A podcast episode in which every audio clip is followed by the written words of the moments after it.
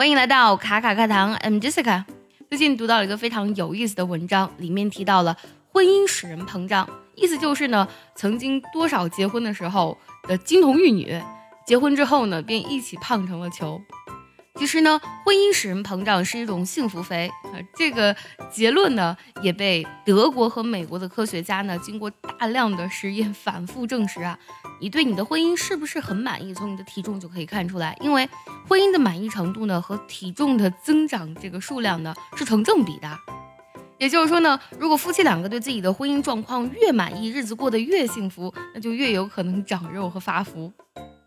虽然说是幸福肥，但一定要去控制体重，让你的体重呢，啊，时刻呢使自己保持一种比较健康的状态，这个是非常关键的。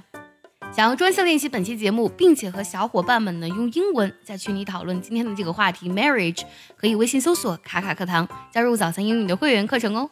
今天我们就来分享一篇文章，Ten Rules for Happy Marriage，幸福婚姻的十大法则。首先，我们来学习几个生词。第一个单词 criticize 指的是批评的意思，criticize。第二个单词 neglect 指的是忽视、忽略或是疏于照顾的意思。还有这个单词 complimentary，complimentary 指的是赞美的、表示钦佩的。接下来，我们就来完整听一下这篇文章。Ten rules for a happy marriage. One, never both be angry at the same time. 永远不要同时生气。Two, never yell at each other unless the house is on fire。 永远呢不要呢向对方嘶吼，除非你们家房子着火了。If one of you has to win an argument，就是如果你们其中一个人呢必须赢得一场争论，Let it be your mate，那就让你的伴侣赢吧。Four, if you have to criticize, do it lovingly. Lovingly 副词。 那么它去修饰 do 这个单词，指的是充满关爱的。就是如果你非得去批评的话，那就充满关爱的去做吧。Five, never bring up mistakes of the past. Bring up 指的是提起、提到的意思，就是你永远不要提起过去的错误。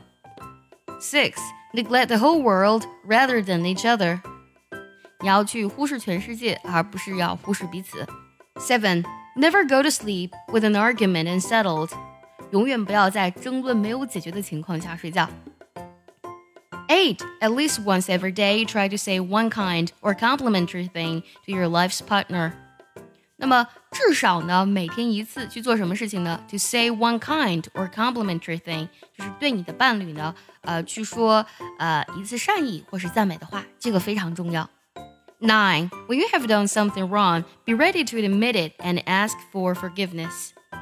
当你做错了事情之后呢，首先你要做的是准备好承认错误，然后呢请求原谅。